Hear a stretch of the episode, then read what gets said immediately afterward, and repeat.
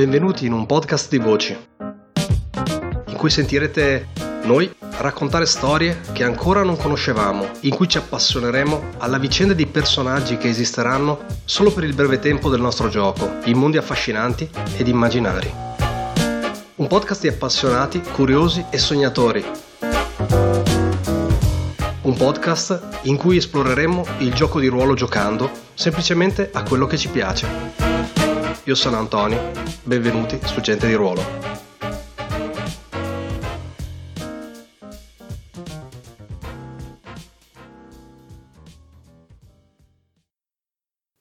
E così siamo arrivati alla fine. Dopo la fine di questa registrazione, dopo mesi dalla fine della campagna, siamo arrivati a pubblicare l'ultimo episodio e alla fine della registrazione arrivo io con questo audio che prende un attimo del vostro tempo, un attimo del mio tempo per parlare di tutto il tempo che abbiamo passato insieme, che avete passato con noi ascoltando questa campagna, sperando uh, che vi faccia piacere, è un qualcosa che secondo me uh, vi devo dopo tutte le ore che avete passato con noi raccontando le storie di questa legione, il loro pellegrinaggio all'interno del Maldermark. E non posso non iniziare questa registrazione ringraziandovi, semplicemente ringraziandovi per uh, tutto il uh, tempo che ci avete dedicato, l'attenzione, uh, la passione con cui avete seguito questo che alla fin fine comunque è un qualche modo un'espressione di noi stessi, della nostra creatività, del nostro modo di giocare. Quindi grazie di avergli dato tempo e quindi di avergli dato alla fin fine valore. Detto questo, volevo fermarmi un attimo a ragionare su quella che è stata questa esperienza di gioco, effettivamente diversa da molte altre uh, che, che ho fatto, e darvi qualche consiglio nel caso mai voleste giocare questo fantastico gioco. Il primo consiglio riguarda, riguarda cose di, di, di base, di, di, inizio campagna, che uh, a sua volta mi ritrovo a ragionare a fine campagna. È un tipo di gioco da affrontare con un gruppo estremamente motivato. È stato un, un gioco che ci ha provato tutti quanti in qualche modo per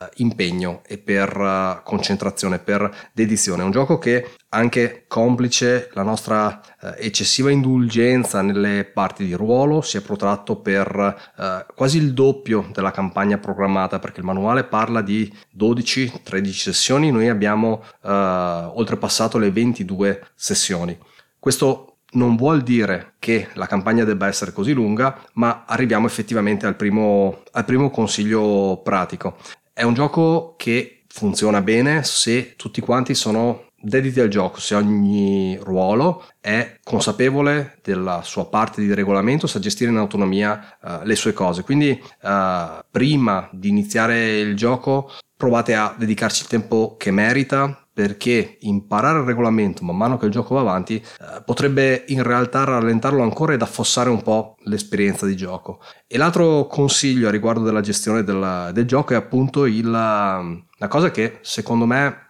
ci ha preso un po' troppo la mano all'inizio e poi via via abbiamo, eh, come dire, riportato nell'equilibrio il uh, non indulgere troppo nelle fasi, nelle fasi di campagna, eh, le fasi più narrative, le fasi in cui si evolvono i legami all'interno della legione, in cui uh, narriamo le scene uh, libere all'infuori di quelle che sono il back at camp.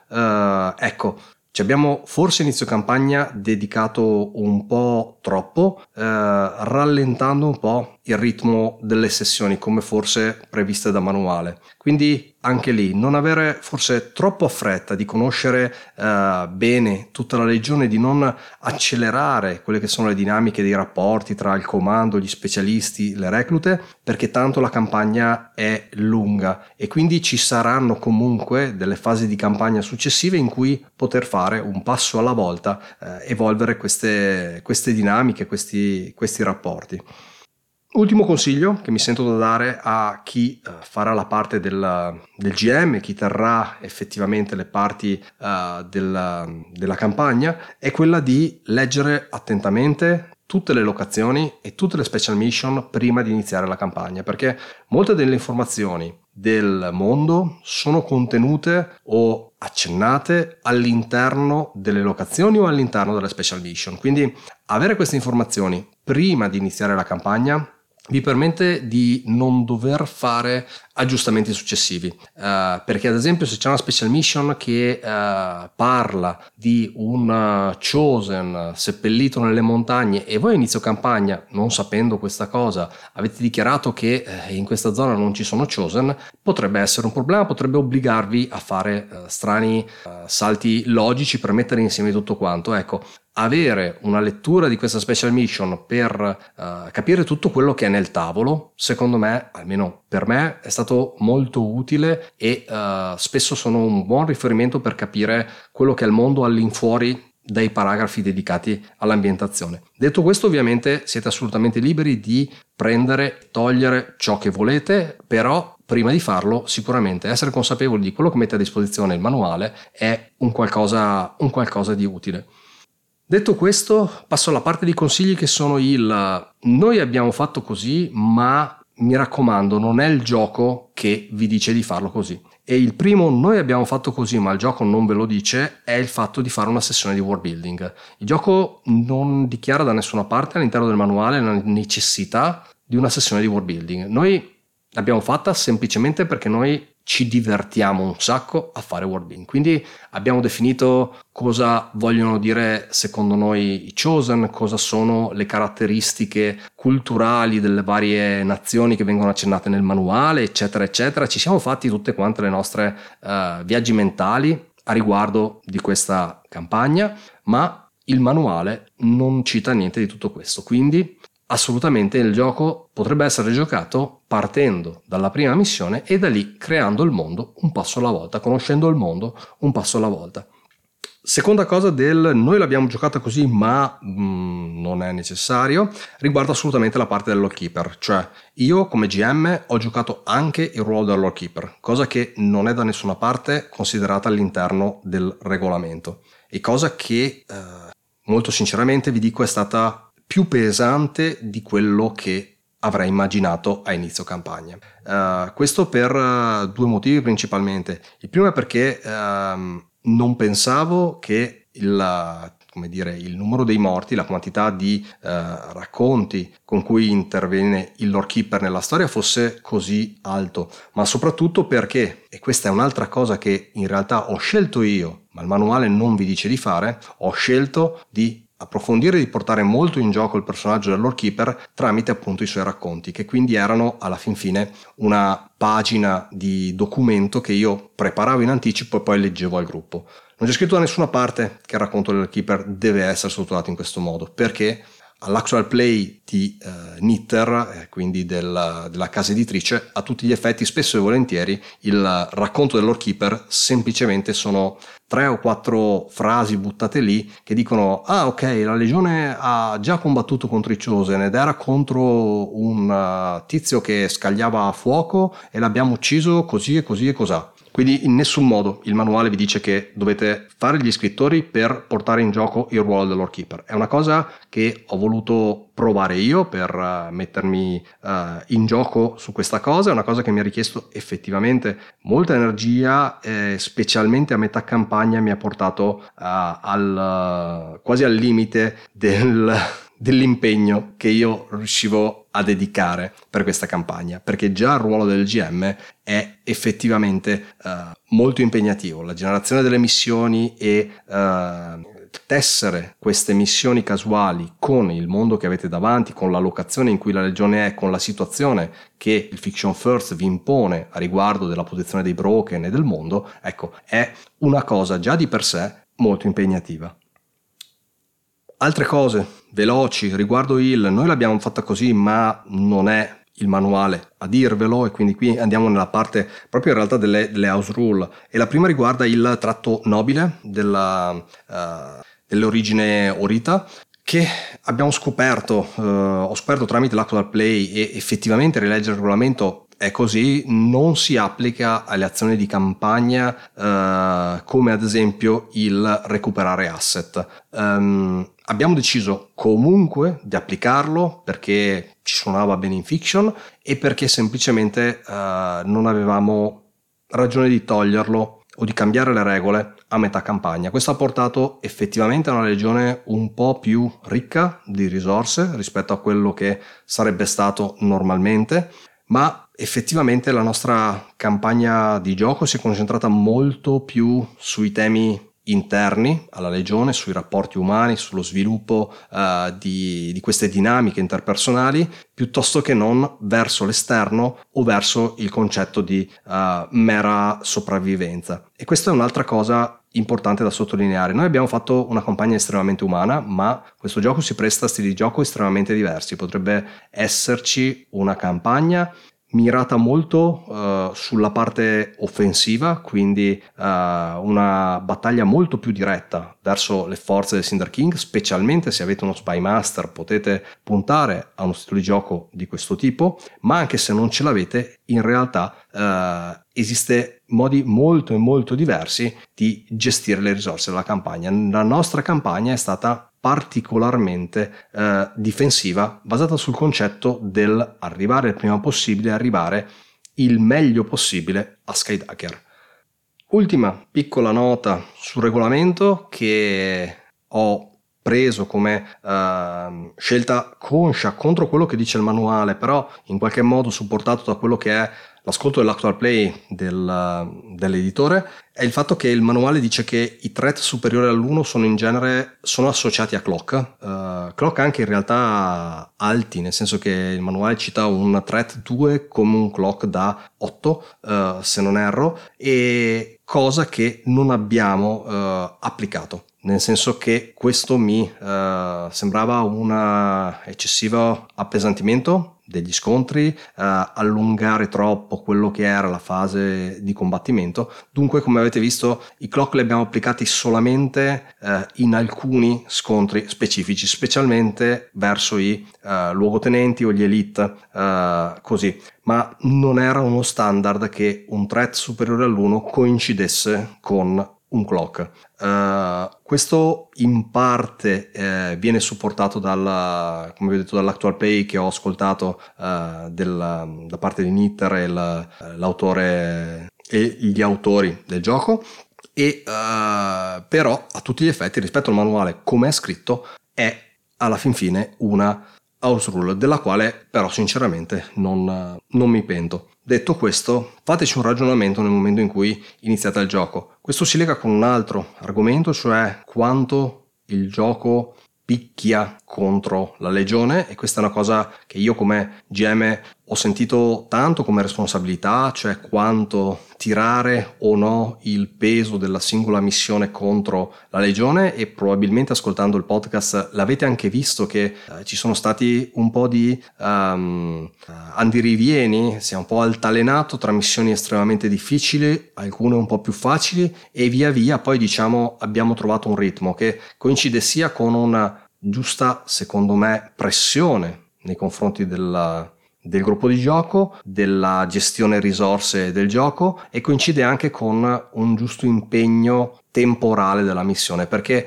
uh, tirar lunga la missione vuol dire impiegare più di una sessione, una e mezza, due sessioni, quando il gioco in genere prevederebbe che sulla singola sessione voi riusciste a fare sia la fase di missione che la fase di campagna. Quindi da un lato avete un limite di tempo, di ritmo e dall'altro c'è la quantità di eh, scene, di tiri, di possibili complicazioni che dovete mettere sul tavolo eh, e associati a questi tiri il livello di aggressività che volete usare nelle complicazioni che andate a usare perché il, l'applicare il danno oppure uccidere le reclute è sempre un'opzione sul tavolo che potete pescare praticamente in qualsiasi scontro violento